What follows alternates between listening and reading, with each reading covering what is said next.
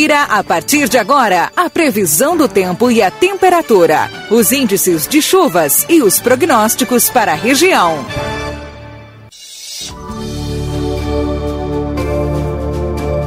Para Exatos Escola Técnica 20 anos desenvolvendo a fronteira, cursos técnicos IEJA, WhatsApp 984542905. Ricardo Perurena Imóveis na 7 de setembro 786, Tropeiro Restaurante Choperia. Siga as nossas redes sociais, arroba Tropeiro e Choperia, acompanhe a agenda de shows na João Goulart de 1097, esquina com Abarão do Triunfo. Bom dia, Luiz Fernando Nartigal. Estamos com um novo ânimo, o sol apareceu por aqui. Pois é, Keila, bom dia, bom dia a todos. É porque hoje tem a melhora do tempo, não é? Se forma um ciclone sobre o Oceano Atlântico, ele puxa ar seco pelo oeste do estado, né? Sempre à esquerda da baixa pressão em superfície entra ar seco.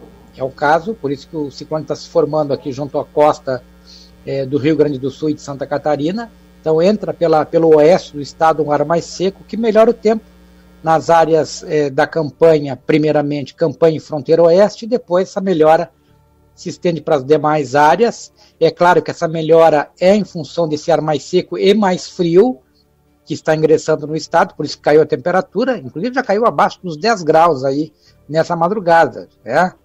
Chegou tá aí a, na estação de Eremet. Como? Tá bem friozinho. É, chegou a 8,8 na estação do Instituto Nacional de Meteorologia, 8 também em Erval, Pinheiro Machado. Então, todas essas áreas é, mais próximas à fronteira com o Uruguai tiveram queda de temperatura. Coraí chegou a 10 graus, Uruguaiana 11, né?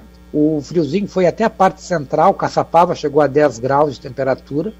Então deu uma caidinha na temperatura justamente em função dessa entrada de ar mais seco e frio, que vai trazer melhora do tempo, né?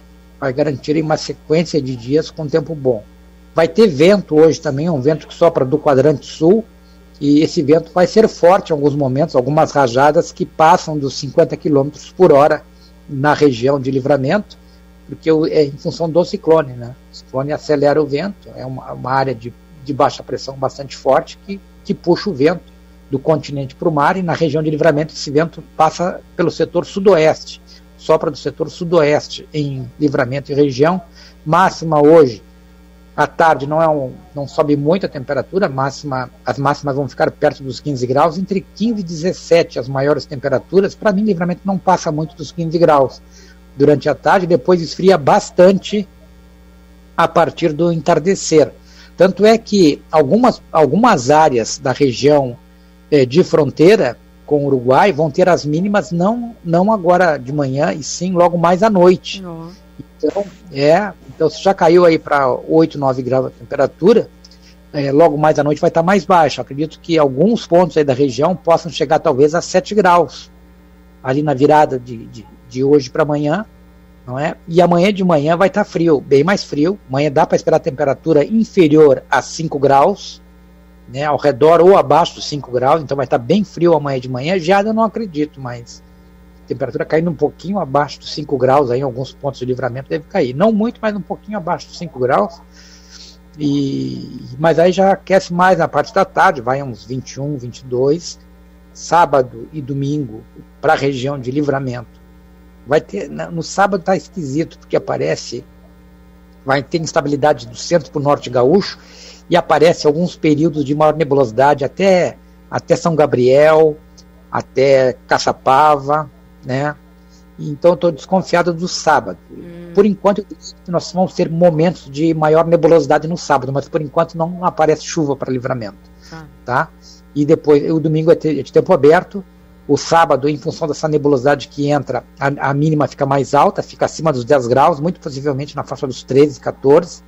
Varia menos a temperatura no sábado. E no domingo volta a cair bastante, volta a fazer 5 graus de temperatura de livramento. Maravilha. 5, 6 é a mínima no domingo com tempo bom, segunda-feira com tempo bom também. Só que é, no final da terça-feira volta a ter ingresso de instabilidade no estado.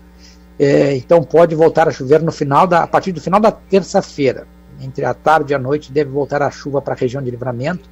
Aí chove na semana que vem, quarta, quinta e muito provavelmente sexta-feira também. Ou seja, quatro, é, quarta, quinta e sexta com chuva na semana que vem. Podemos ter acumulados Só três é, dias? Bons acumulados.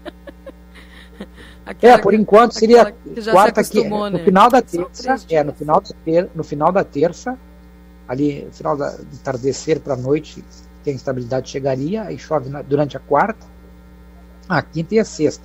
E estão aparecendo acumulados entre 50 e 100 milímetros para a região de livramento na segunda metade da semana que vem. Essas últimas chuvas, ontem nós estávamos falando dos acumulados de precipitação, né? Isso. É, os acumulados aí em três dias variaram, teve alguns pontos com 50, outros com 100. Né? Dom Pedrito mesmo acumulou mais de 100 milímetros. Acredito que alguns pontos de, de livramento também tiveram mais de 100 milímetros aí, certeza. se a gente contar a chuva das 72, 72 horas, né? Pois é. Luiz, quero agradecer a tua participação conosco. Um abraço para você e amanhã, viu, a gente volta. Ok, Keila, um abraço, bom dia, até amanhã. Até amanhã, tchau, tchau.